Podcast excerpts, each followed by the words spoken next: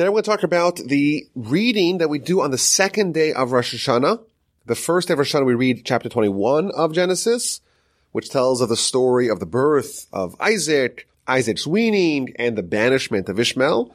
And the second day of Rosh Hashanah we read the following chapter, chapter twenty-two of Genesis, which tells a very troubling and very difficult to comprehend episode of the binding of Isaac. At this juncture, Isaac is thirty-seven years old, according to most of the commentators. And God tells Abraham, your son, your son that you prayed over so intently, the son who was born miraculously after you were one hundred years old, Sarah was ninety years old, the son that I told you is going to be your true heir, your true progeny, the son when his spiritual development was threatened by Ishmael. That caused Ishmael to be banished, to be evicted. That same son, you take him and offer him as a sacrifice on Mount Moriah. And this is troubling for, for all sorts of reasons. There's the obvious paradox of the fact that Isaac was declared to be the true heir. Now Isaac is going to be offered as a sacrifice. In addition, we know that Abraham, he arose amid all kinds of idolatry, and some of those idolaters that Abraham railed against were ones that believed in child sacrifice. They would offer the child as a sacrifice to the pagans. And now Abraham is ordered to do so himself. Yet we see that Abraham is eager and willing to do it and had to be forced to stop at the very last moment. And our angle when we study this is going to be trying to understand what the connection here is between the themes, the ideas, the concepts of Rosh Hashanah, and to try to deepen the connection between the Torah reading and the very powerful day, the Day of Judgment, that is upcoming. So it begins with an interesting preface. And it happened after these things that God tested Abraham and said to him, Abraham, and he replied, here I am. Please take your son, your only one whom you love, Isaac, and go to the land of Moriah. Bring him up there as an offering upon one of the mountains which I shall tell you. So it begins the narrative of the binding of Isaac, and it was after these things. Vayihi achar hadarim ha'ela. What themes is it talking about? It's not so clear. So Rashi gives us two explanations based upon the Talmud. The first explanation is that this is after the words of the Satan. Why? Because in the previous day, the previous chapter, we read how when Isaac was weaned, Abraham made a huge party, a huge celebration, invited everyone to come participate.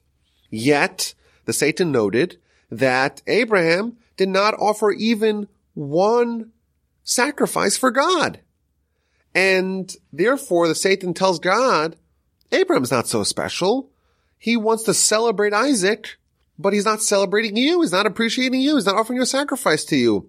And therefore, this heavenly being, the Satan, the angel whose job it is to arouse judgment against humanity, is telling God that Abraham's not so special. And after that conversation, this event happened. And God responded, Rashi tells us, that Abraham did it all for his son, after all. This whole weaning celebration party was for his son. Says God, if I tell Abraham to go offer his son as a sacrifice for me, he will not stop that. And thus, after those words, means after the dialogue, the conversation between Satan and God, after that, God said, okay, let's test Abraham to see indeed if he's up to the test, if he's willing to offer Isaac as a sacrifice to please me. That's the first explanation that Rashi offers. The second explanation is that this comes after a conversation, not between God and the Satan, but between Isaac and Ishmael. At that time, Ishmael had already reunited with Abraham, and Ishmael was telling Isaac, you're not so special, because I, after all, I was thirteen when I was circumcised, because when Abraham was eighty-six, Ishmael was born, and when Abraham was ninety-nine, Abraham was instructed to circumcise himself, and he circumcised himself and his son Ishmael and the rest of the people of his household. And therefore, says Ishmael, I'm better than you, Isaac, because even though I was thirteen years old, and it had some sense to me, I still didn't stop. I did, I still did not object to being circumcised. But you, Isaac, you were eight days old. You didn't know any better. And therefore, I'm greater than you. That's what Ishmael tells Isaac. And Isaac responded, "You're so special. You're lording over me because of the fact that you had more self-sacrifice with one of your organs? If God tells me to sacrifice my whole body, my whole life for him, I will not object." And thus, after Isaac's declaration that he's willing to give up his whole life for God, after that conversation, God says to Abraham, okay, let's see if that indeed is true. And he made a test for Abraham to go offer Isaac as a sacrifice. So this is a very interesting introduction to the story. Now, I think the first explanation that there was a conversation between God and the Satan, it really warrants an explanation. The Satan tells God that Abraham, he did this whole party. He invited everyone to go celebrate the weaning of Isaac, and he didn't offer a sacrifice for God. And God says, well, he's really dedicated to me and I'll prove it to you. But how indeed do we understand Abraham's conduct? Why did he not indeed offer sacrifices to God? Isn't that appropriate? When you're thankful of God, shouldn't you offer him sacrifices? We know that Abraham had offered sacrifices in other instances, sacrifices to God. But here, when Isaac is weaned, Isaac is maturing, Abraham's appreciative, Abraham makes a feast, Abraham makes a banquet, and doesn't offer a sacrifice for God. So, yes, God proved Abraham's allegiance and loyalty to him by asking him to do the Binding of Isaac episode. But why did Abraham not initially offer a sacrifice to God during the banquet to celebrate Isaac's weaning? In addition, the context doesn't really seem to flow. The Satan says, Abraham's not so dedicated to you. Look, he didn't offer a sacrifice to you. He was just happy and celebrating with his, with his son's weaning party. And God tells him, well, I'll suggest to Abraham, I'll command Abraham to offer his son as a sacrifice. What is the connection between the menu at Isaac's weaning party and God's request to Abraham to sacrifice his son? So I want to suggest an answer that really gets to the heart of the story. The whole story is so troubling. Abraham is the paragon of kindness. He's bringing morality. He's bringing goodness to the world. He's teaching the world about God. And yet he's about to embark on a completely cruel mission. He's going to murder his own son. Abraham is about to commit the unconscionable crime of filicide. And yes, of course, God tells it to him, but still, how do we understand what exactly is happening? What is the infrastructure, the architecture of, of this decision, this test, and Abraham going ahead with it? What does it reveal to us about Abraham? So my grandfather of blessed memory, he used to always say the following theme. There's a prayer that we say every Shabbos morning by the morning prayer.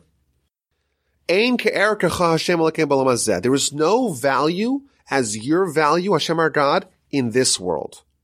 But there is nothing besides you, our King, in the next world. That's the prayer. There's no value like God in this world, and there's nothing besides you, our King, O God, in the next world. What this prayer is revealing, there's a fundamental difference between how this world operates and how the next world operates. Here, every person gets to decide what they want to do. That's the idea of, of free will, of free choice, of Bechira. Everyone can decide what's important and what's not important. But what we're discovering over here is that this is not some sort of isolated thing. Every time you have a question, should I do this, should I do that, you have to make a choice. The true choice is where you assign an internal totem pole of what's important, of what are your values, in descending order from the most important value, which is the top value, on downward. There's a certain internal hierarchy of values that's the underlying determining factor of all free will choices. When you have a choice, you have two options, and you decide which one of those two options you want to follow, you unconsciously are referring to your internal list to determine which of the, which one of these two options are a higher value, and thus you choose the one that's of a higher value. A free will choice is the question of trade-offs. You value this, you value that, you can only have one of them. And thus, when you choose, you're in effect merely exhibiting, manifesting, reflecting the pre-existing values hierarchy. What this means is, is that the, the key decision of what a person chooses is not at the time of the choice, but it's rather when you decide to de- to determine to assign hierarchy to these values. Once those values are fixed in your internal totem pole, then the choices that you make regarding them are already predetermined. And thus, the question that we can ask is, you know, is God a value in our lives? Is it something which is important to us? Is it a priority? In this world that we live in, that is a choice that we have. We could choose to assign God a value, to assume that that is a priority in our lives, or we could choose to disregard that entirely. And every Shabbos morning, in the prayer we say, there is no value like your value, Hashem our God, in this world. In this world that we get to choose how important things are, we're announcing to everyone that God is the top value. However, that's only in this world. When it comes to the next world, in the clarity of Olam HaBa, we say is, there is nothing besides you, our God, in Olam HaBa. In Olam HaBa, in the next world, not only is God the top value of the internal hierarchy, he is the only value. There is nothing besides you, our King, in Olam HaBa. Our sages tell us, Abraham, and of course Isaac and Jacob as well, these were the people who managed to taste Olam HaBa, to live with the same kinds of priorities as exist in the next world, even though they were still here. What Abraham did was, he transformed what was important in his life. Not only did he say, God's important, God's a priority, God's a value in my life. That was, of course, step one. Step two is to take this value and make it the highest value. Make it that you have to choose, if you have to choose between God and anything else, well then, you're going to refer to your internal hierarchy and say, well, God is more important. And therefore, if someone comes and puts a gun to your head, God forbid, and says, okay, either repudiate your faith or I'm going to shoot you. So in effect, you have a choice. What's the choice? The choice is between two values. Value A is God and your commitment to God. And value B is your life. Both of them are important. Which one is more important? When a person has to make that choice of martyrdom, in effect, they're declaring that God and their relation to God and the connection to the Almighty is more important to them than their lives. It's the highest priority. It's the only thing that triumphs over all other priorities. It's the highest value. That, of course, is the product of, of rigorous self-reflection and transformation. That is what we're declaring as a nation every Shabbos morning. We say there's no value like Hashem or God. In this world, we can choose what's important, and we have chosen. God is the most important thing. Thus, in effect, every Shabbos morning, we're declaring our willingness to forfeit our life for God. That's a great level. Abraham took it to the next level. Abraham was like the second part of that prayer where we say, there's nothing besides you, our King, in Olam HaBa. In Olam HaBa, in the next world, not only is God the top value, God is the only value. Nothing else has any independent value aside from God. There's only one value, and that is God. Abraham was able to access that in this world. And when we see that Abraham is being tested, the sages tell us that Abraham was tested with ten increasingly difficult tests, and in each one of them he was successful. Each one of them he triumphed. What this means is that Abraham had to choose what is important. The first test is Abraham has to choose between his life and God. And Abraham willingly chose to be cast into a fiery furnace and not to repudiate his Emuna, his faith. And thereby he demonstrated that he valued God more than his own life. And then we have these later tests. Abraham is told by God to commit horrifyingly unkind and even barbaric acts, such as banishing his son Ishmael from his home and killing his other son in the episode of the Binding of Isaac. What these tests are designed to do is to discern if Abraham harbors any other value besides for God. And the way we ascertain the answer to that question is if God tells Abraham to do something egregiously unkind, even immoral, what does Abraham do? Is there any morsel of Abraham's priorities, Abraham's Weltanschauung, Abraham's worldview, Abraham's outlook, Abraham's priorities that originates from any source other than, than God? Is there anything motivating Abraham besides for godly motivation? What do we see here with the test of the binding of Isaac? Abraham is demonstrating that even the most heinous crime imaginable, murder of his own son, even that was solely motivated because that's the will of God. That's the only priority. And thus, whatever God wills, whatever God desires, whatever God instructs, that's what matters. And therefore, if God tells me to go commit filicide, well, then it's the same as God tells me to do another mitzvah, because after all, there's only one motivating factor. There's only one value. Abraham is living in the same priorities as are present in Olam HaBa, and thus with the same eagerness, with the same excitement that he performed all his acts, he wakes up early in the morning, he harnesses his donkey, and he does the act with the same dedication, with the same determination, with the same gusto and excitement as he does everything. That's what we're discovering here, is that Abraham is someone whose totem pole, whose values hierarchy is identical to what exists in Olam HaBa, meaning there's only one priority and it's only God. So let's go back to this conversation that the Satan had with God. The Satan says, Abraham's celebrating. He's having this whole feast, but he's not offering a sacrifice.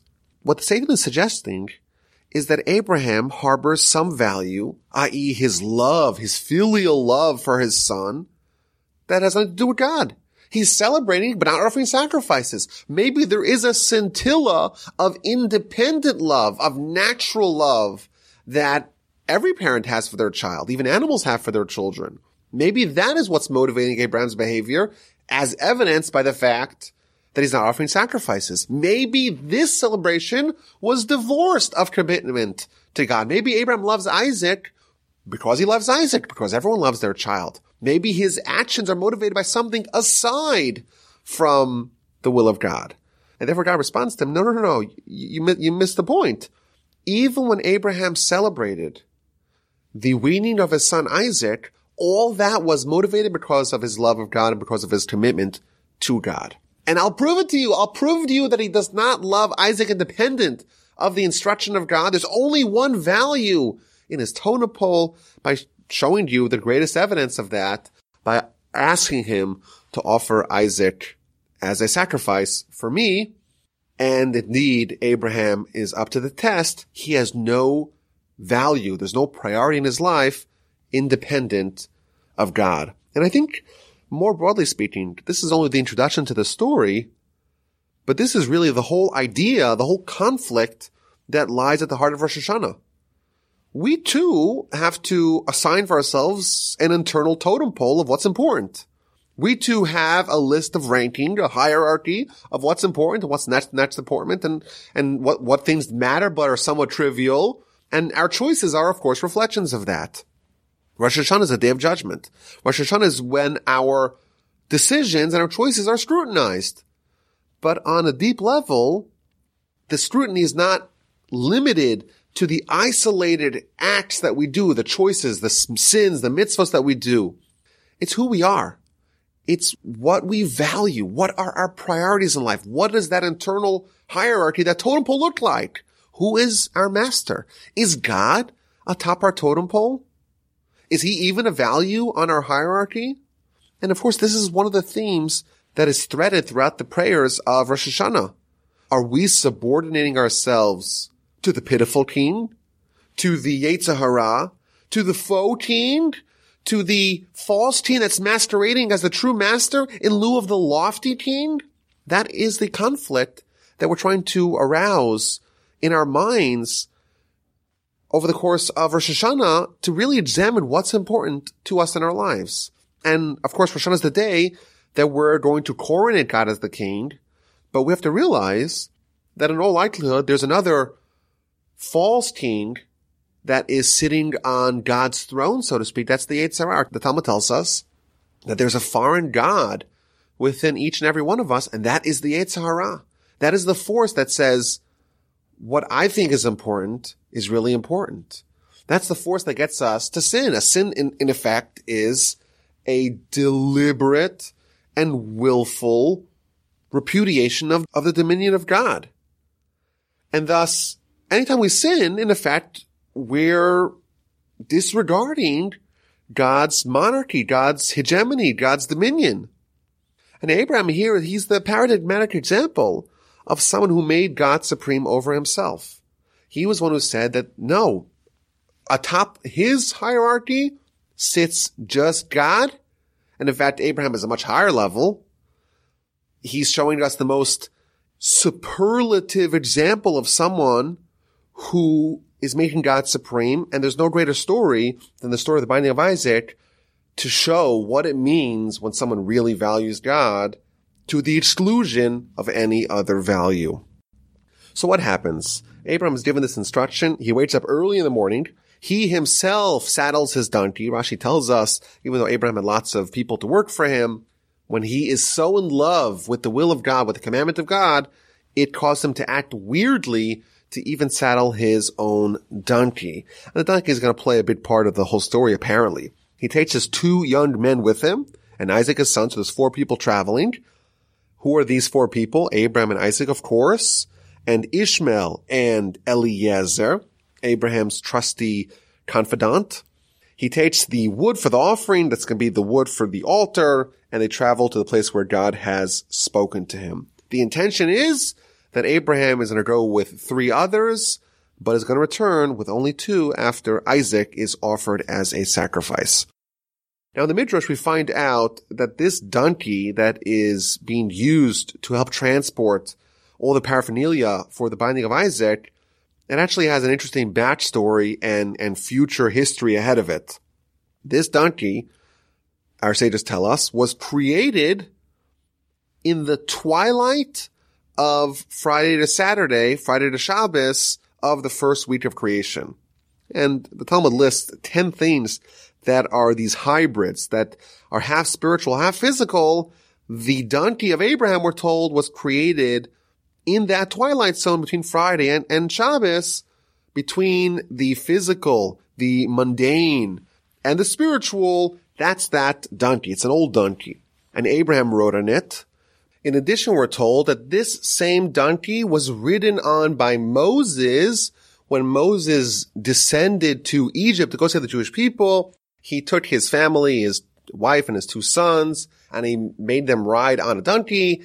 Our sages tell us that's the same donkey. And finally, in the future, Scripture tells us that the King Messiah is going to ride on a donkey.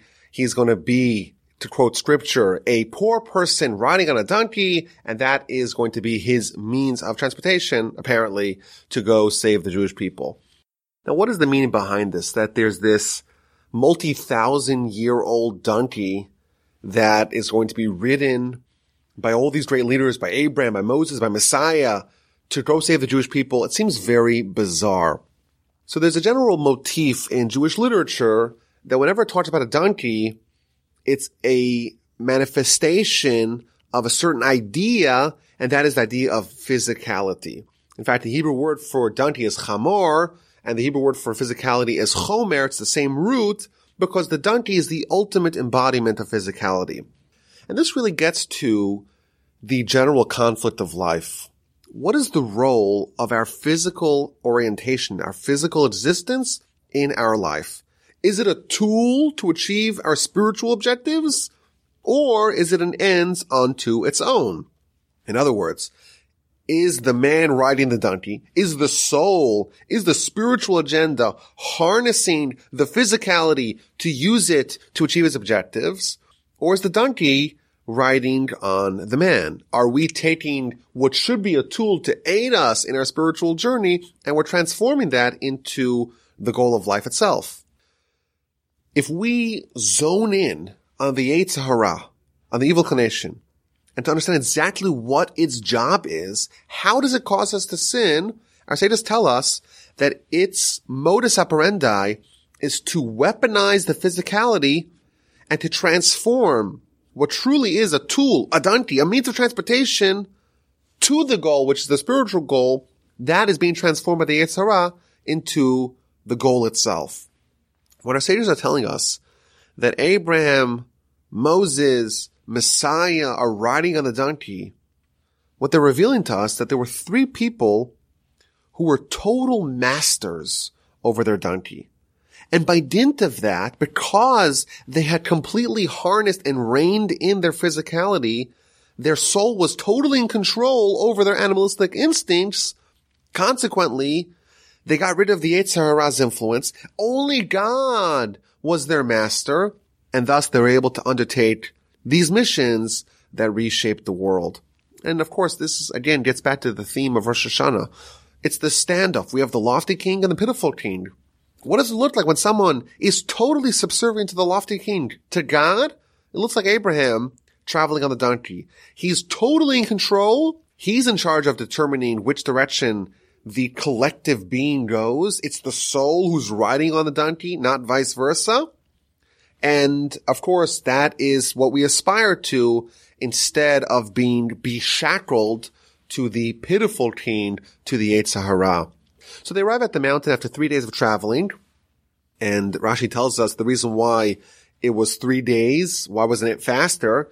Because if it was right away, if it was instantaneously, you may suggest, or you may question, you may say, well, Abraham was in the throes of religious passion, and therefore he jumped into the fire. He acted unwisely because he didn't have time to think about it. But now Abraham has three days to chew over, to mull, to ruminate over what he's about to do. And nevertheless, he stands by steadfastly with his decision to obey the will of God. After three days, Abraham raises his eyes. He sees the place from afar, and he tells Ishmael and Eliezer, stay here by yourselves with donkey. Me, I, and the lad, and Isaac, we're going to travel, we're going to worship, and we will return to you. Our sages tell us that they got to the mountain and they saw that there was a cloud hovering over the mountain. Abraham saw it, Isaac saw it, but Ishmael and Eliezer, they did not see it. And therefore he says to them, you stay here with the donkey. And the way it's interpreted by our sages is that you're no better than the donkey. You are not seeing the world with your spiritual eyeballs, with your spiritual senses. Your vision is clouded by the donkey. You're like the donkey. You are enmeshed, absorbed in your physicality, and therefore you don't see what's patently evident in the spiritual world. You stay here. We're going to go. This is a mission only for people that are not subject to the donkey, and you stay here with the donkey. So Abraham takes the wood and puts it on Isaac. Isaac is schlepping it. They have the fire, they have the knife, and they have all the paraphernalia to do the sacrifice, and they start ascending the mountain together. Now, it's interesting that we know that this donkey is carrying all the paraphernalia to the mountain. Three days they're traveling, and they have this donkey for the help, for helping transport the people and the goods needed for the sacrifice. Yet when they start ascending the mountain, they leave Ishmael and Eliezer together with the donkey, and they manually, by hand, are carrying the wood, are carrying the fire, are carrying the knife. And the question that the Maharal asks is, I don't get it. Why doesn't Abraham take the donkey to help schlep up all the provisions? Why does he put the wood on Isaac and he himself is carrying the fire and the knife? Doesn't it make sense to use a donkey to help transport the paraphernalia up the mountain? And the idea is that there are times where you have to totally shed your inner donkey. It's a very deep idea here. Abraham, he was in total control over his physicality. Total control. Yet what he's going to do right now, he's going to not only be the master over his physicality, he's going to shed his physicality entirely. This is going to be a mission where Abraham's going to ascend to the level of an angel. someone who doesn't have this proverbial donkey. And therefore, yes, you'll come back, you'll return to it. But this is a commune with God. Abraham, like an angel. Isaac, like an angel. The donkey, it's going to stay there with Eliezer and with Ishmael. Even if you're in control of the donkey, there's a time for you to ascend above that and live like an angel. And we know that on Rosh Hashanah and subsequently Yom Kippur, it's a time that we wear white. Of course, that's supposed to evoke the feeling of our perhaps pending demise. Our sages tell us that you wear white, as white as the garments that we wrapped. The, the dead and the burial shrouds are, are white. But another idea is, is that the angels are white. The angels symbolize purity. They symbolize total cleansing of sin. And there's this idea that on Rosh Hashanah, we're going to ascend to a higher level. We're going to be restored, so to speak, to the original Rosh Hashanah. The original Rosh Hashanah, where it was just Adam and Eve, and they had a palpable, visceral connection with God. That's what we're trying to recreate on Rosh Hashanah. My grandfather would tell us that there is a sublime feeling of God's dominion that is perceptible on Rosh Hashanah. Particularly, he said, during the Musaf prayer, during the second prayer of, of the morning, and during the blowing of the shofar. It's a time where we take our donkeys, we take our, all our history that we have, the whole physicality, all that baggage that we're living with the whole year, and we leave it behind. We don't take it with us. We're ascending the mountain like Abraham.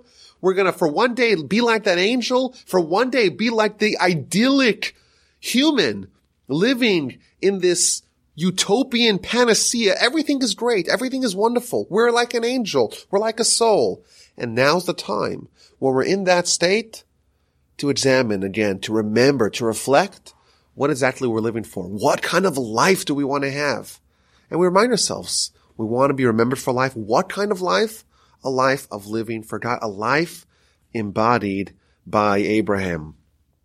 It's a very potent idea here that we see in this story. Abraham, he's traveling with the donkey, he's riding the donkey, he's the master of the donkey. His physicality is subordinate to him. Yet when he goes up to undertake this mission, he ascends the mountain, he leaves that behind. He becomes a different person. He becomes like an angel. He becomes someone totally unrelated, unconnected to the physicality. And now he's able to have this moment with God and to achieve this, this apex of, of human greatness. So along the way, there is a fateful conversation between Abraham and Isaac. In fact, this is the only recorded conversation in the Torah between Abraham and Isaac. And Isaac tells Abraham, okay, we have the fire, we have the wood. Where is the lamb? Where is the animal? I don't see it. There's a missing ingredient for our sacrifice. So Abraham tells him, God is going to show us the lamb, but if not, then you're going to take its place. And the two of them went together. Rashi tells us that this shows us not only Abraham's poise, Abraham's greatness and willingness to commit this mitzvah, but also it shows us Isaac's greatness. Isaac, our other forefather, the fact that he is willingly going to do the will of God, even though his father is about to sacrifice him, still he is totally calm and able to walk together with Abraham. Both of them are united. They arrive at the place which God had spoken to them. This, of course, is Mount Moriah, called Temple Mount. It is the plateau behind the Western Wall in Jerusalem. Abraham builds the altar, arranges the wood. He binds Isaac so Isaac does not move. And he is wielding the knife to slaughter his son. And at the very last moment, the angel calls out to him and says, Abraham, Abraham, here I am. Don't stretch out your hand against your lad. Don't kill him. So Abraham's like, okay, well, let me at least make some sort of notch, some indentation, some wound. No, nor do anything to him. For now I know that you are a God-fearing man, since you have not withheld your son, your only one, from me. There is a whole sacrifice about to take place. And at the very last moment, God tells Abraham, no, you have to stop the sacrifice and you cannot touch Isaac. And Abraham lifts his eyes, and behold, he sees a ram. The ram is caught up in the thicket by its horns, and Abraham goes and takes the ram and replaces Isaac with the lamb and sacrifices it and offers it as an offering. And Abraham renames the mountain Hashem Yira'eh, means God will appear on the mountain, that God will be seen. So this ram also has a very long history. The Midrash tells us that every single part of this lamb is going to be used for a grand purpose. Like that donkey, it too was created on the twilight zone between Friday and Shabbos of the first week of creation. Its ashes, because after Abraham sacrificed it, he, he burned it, its ashes are going to be used for the foundation of the internal altar. Its sinews, its veins are going to be used to make the strings of David's harp. Its skin, its hide, was going to be used for garments for Elijah. Its horns, the left horn, was used to blow the shofar at Sinai, and the right horn is going to be used to blow the shofar, heralding the arrival of the Messiah and the coronation of God over the whole world.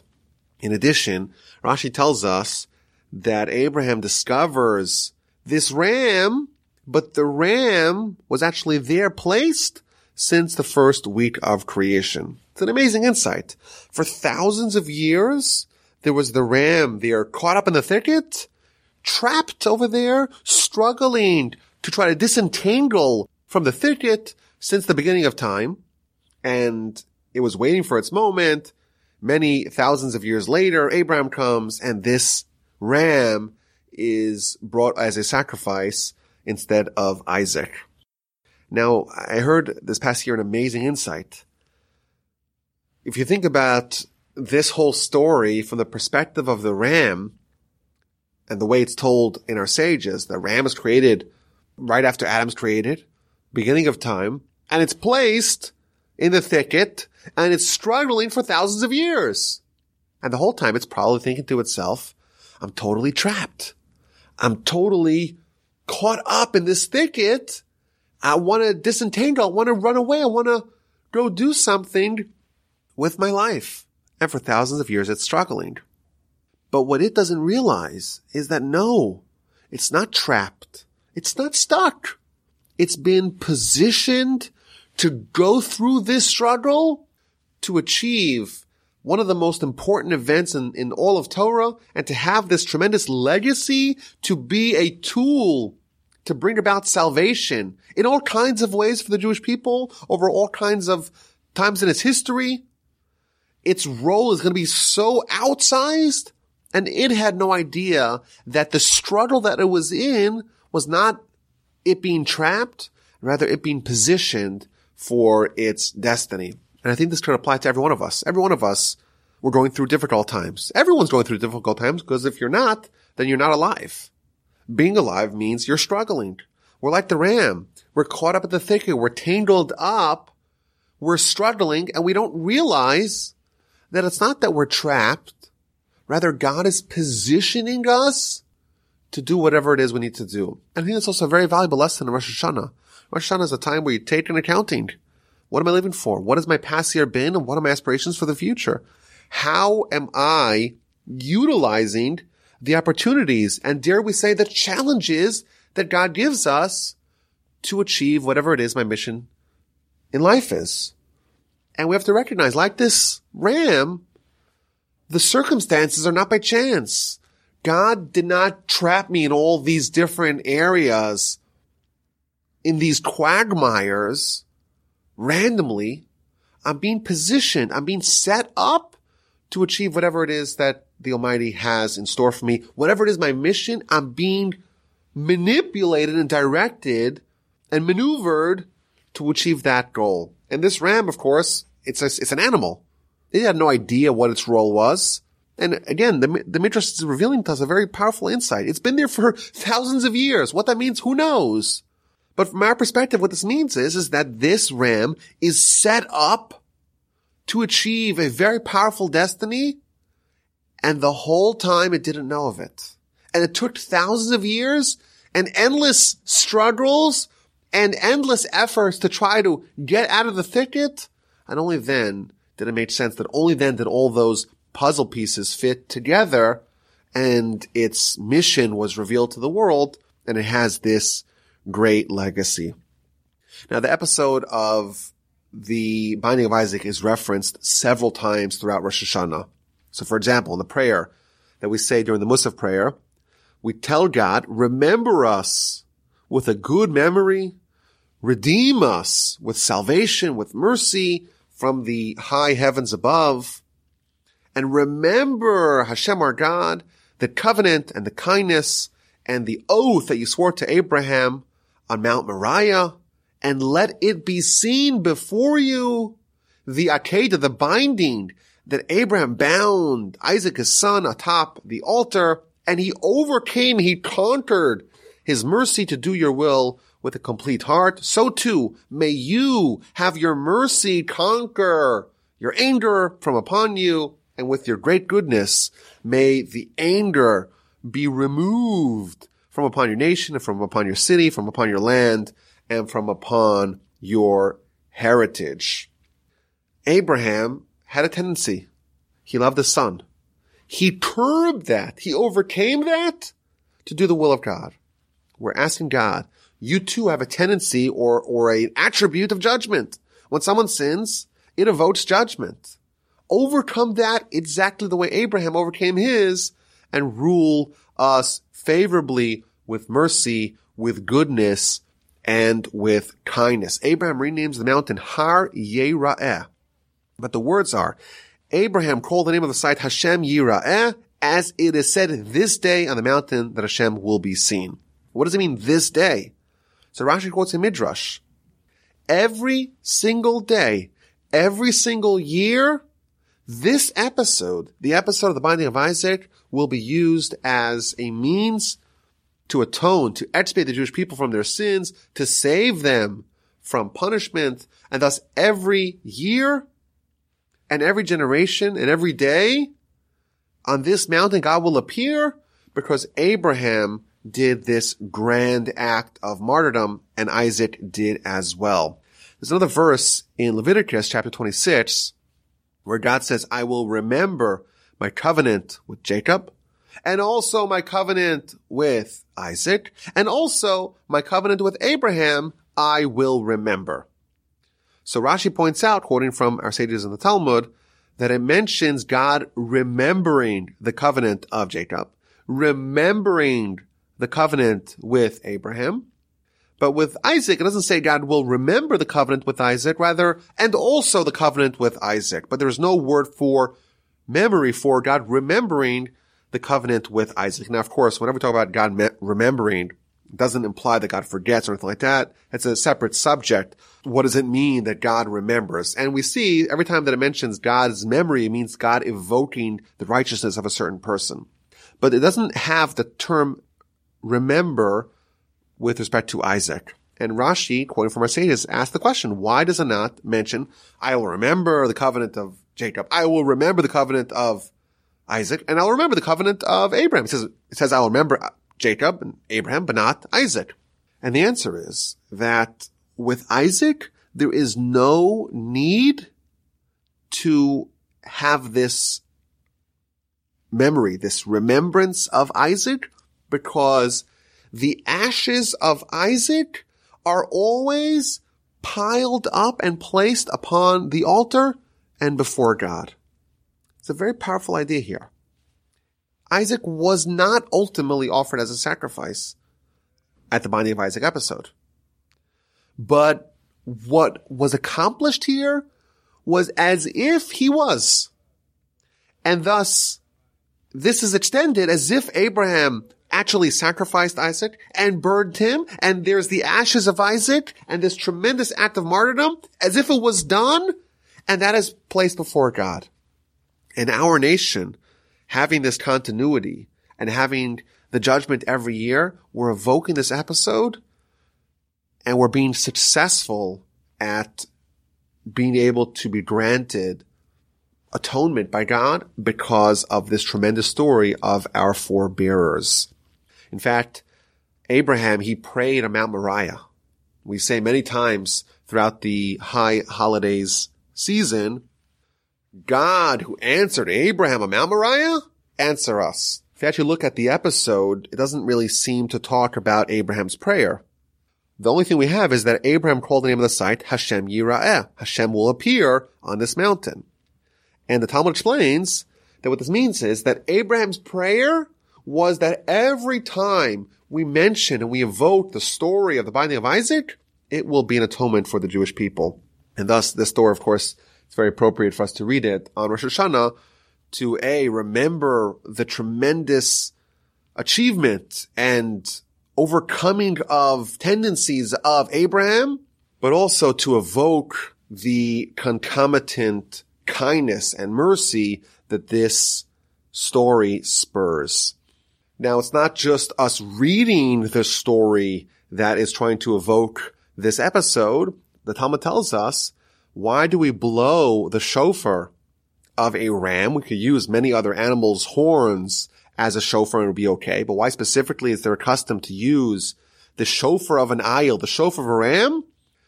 It says the Talmud, the book of Rosh Hashanah, page sixteen a, because the Almighty is saying, so to speak, if you use the shofar of a ram, blow it, and I will remember the binding of Isaac, the son of Abraham, and I will treat you as if you yourself offered yourself as a sacrifice before me. It's an amazing insight here, amazing opportunity that we're what we're discovering here, that the actions of Abraham thousands of years ago, if we just merely evoke it, if we just dwell upon the story, we're going to be able to unlock the tremendous merit as if we ourselves offered ourselves as sacrifice. What an amazing insight. Now, the reading ends with a little bit of an odd postscript. So Abraham, he has this prayer. The angel appears and says to him, you know, Abraham, you proved yourself, and he gives him tremendous blessings. And finally, Abraham returns to his young men, to, to Eliezer and Ishmael. They travel to Beersheba. He lives in Beersheba. And then the chapter ends that sometime later, Abraham was told that his brother Nahor had a bunch of children. With his wife, he had eight children, and with his concubine, he had four children. And that's the end of the reading, where we delineate the twelve sons, the twelve nephews of Abraham. And one of those nephews is Besuel, and he's the father of Rebecca. Of course, Rebecca is going to marry Isaac. So Rashi tells us that the whole lineage of Abraham's brother Nahor is all there to tell us the pedigree of Rebecca. That's what Rashi says. But I read a different idea. You know, Abraham, he spends seventy some odd years with his wife, and they're childless. And at the age of ninety-nine, he has one son. And what a celebration. And then, thirty-seven years later, that same one son is brought as a sacrifice. Or at least is, Abram has to go through the motions as if he's being brought as a sacrifice. And then you have this contrast, this very stark contrast between Abraham's children, Abraham's progeny, and his brother Nahor's progeny. He has twelve sons, no problems, no drama. And we have this tremendous contrast. Abraham chose one path, the path of being God's chosen, the path that resulted in everything that ensued. He had one son after many, many years of childlessness. And even that same son had this horrifying, terrifying brush with death. And his brother, it seems like he chose a different path, but it looked like it worked out much better for him. He has twelve sons. He's got the whole empire. Abraham chose to change himself, to live with a purpose, to live, to die for God, to change the world. Nahor went with the flow.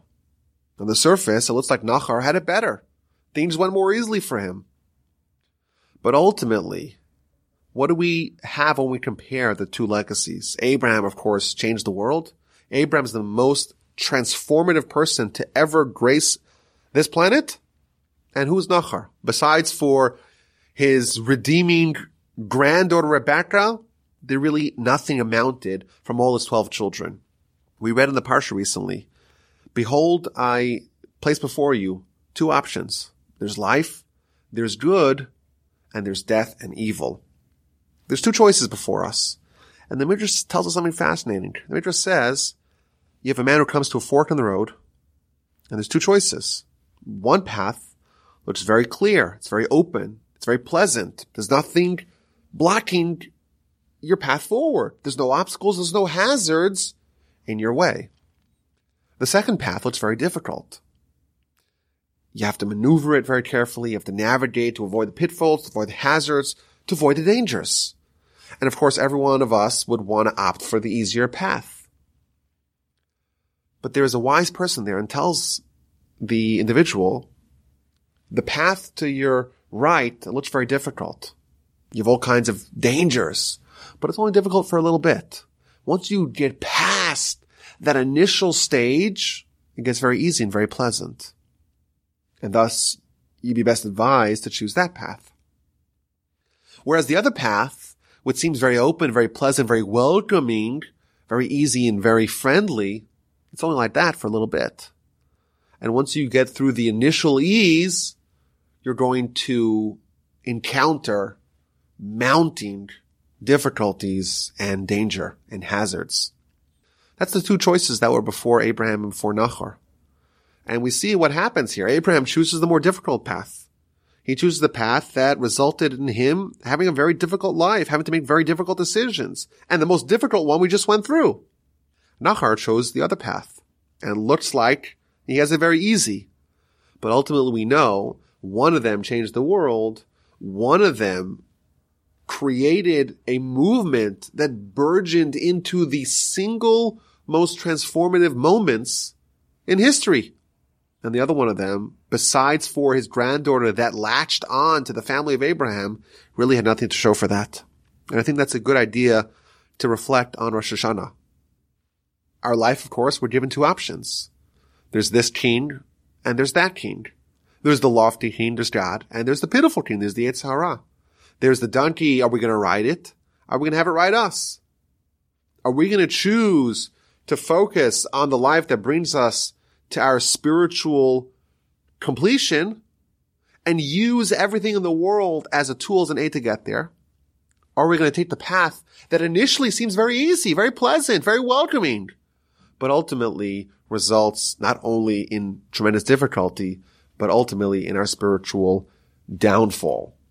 That's the question we have to think about in Rosh Hashanah.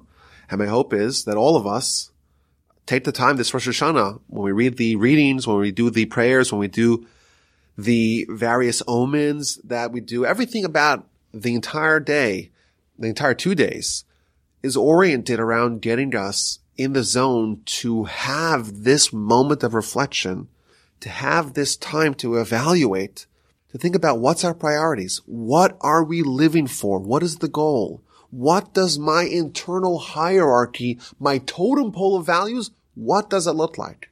And hopefully, once we're done the Rosh Hashanah, we could say, like the whole Jewish nation says together, there is no value like you, Hashem, our God, in this world. In this world, when we have the choices, we have the options, we have the right, we have the left. We have the Abraham path, we have the Nahor path. We have these choices. Which king do we want to subject ourselves to? When we have those choices, we're going to declare on Rosh Hashanah, when we say HaMelech, we say God's the king, we're going to declare Hashem, our God, we choose to place you atop our hierarchy. We choose to give you the crown of glory. May we all be blessed with a Shana Tova Metuka, a happy, healthy, sweet new year. A Ksiva Chazima Tova, we should be inscribed and stamped swiftly into the book of life, into the book of total righteousness, and may we celebrate another year of tremendous Torah growth together. My email address is rabbi wolowitz at gmail dot com. Have a fantastic Rosh Hashanah and a wonderful year.